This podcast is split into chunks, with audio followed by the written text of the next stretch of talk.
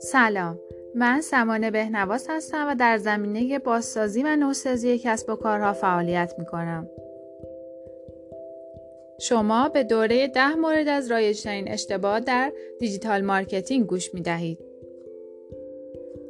بازاریابی دیجیتال به سرعت در حال پیشرفت است و شما معمولا در حال تست و بررسی ابزارها و تاکتیک های جدیدی خواهید بود.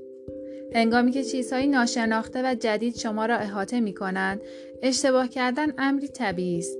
نترسید چرا که اشتباه کردن راهی مناسب برای یادگیری است.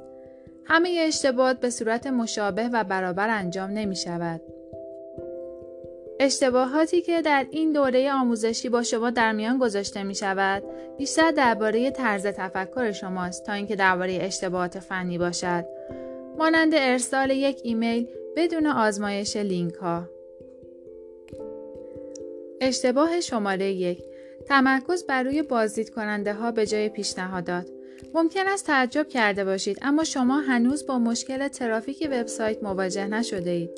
وقتی شما فروشی ندارید راه حل این نیست که بازدید کننده بیشتری به صفحه جذب کنید. بازدید خریدنی است. اما پیام و پیشنهاداتی که شما به آن بازدید کننده ها منتقل کنید تفاوت بزرگی ایجاد می کند. وقتی یک جای کار واقعا میلنگد انرژی خود را صرف بهینه سازی صفحه فرود مورد نظر برای کسب ترافیک بیشتر از گوگل یا برنامه ریزی برای فرستادن توییت های بیشتر درباره پیشنهادتان نکنید. در عوض پیشنهادات خود را به چیزهایی که نیاز بازارتان است تغییر دهید ابتدا مطمئن شوید پیشنهاد مناسبی ارائه می کنید. سپس کلید ترافیک را روشن کنید. از اینکه با من سمان بهنواز همراه بودید از شما ممنونم.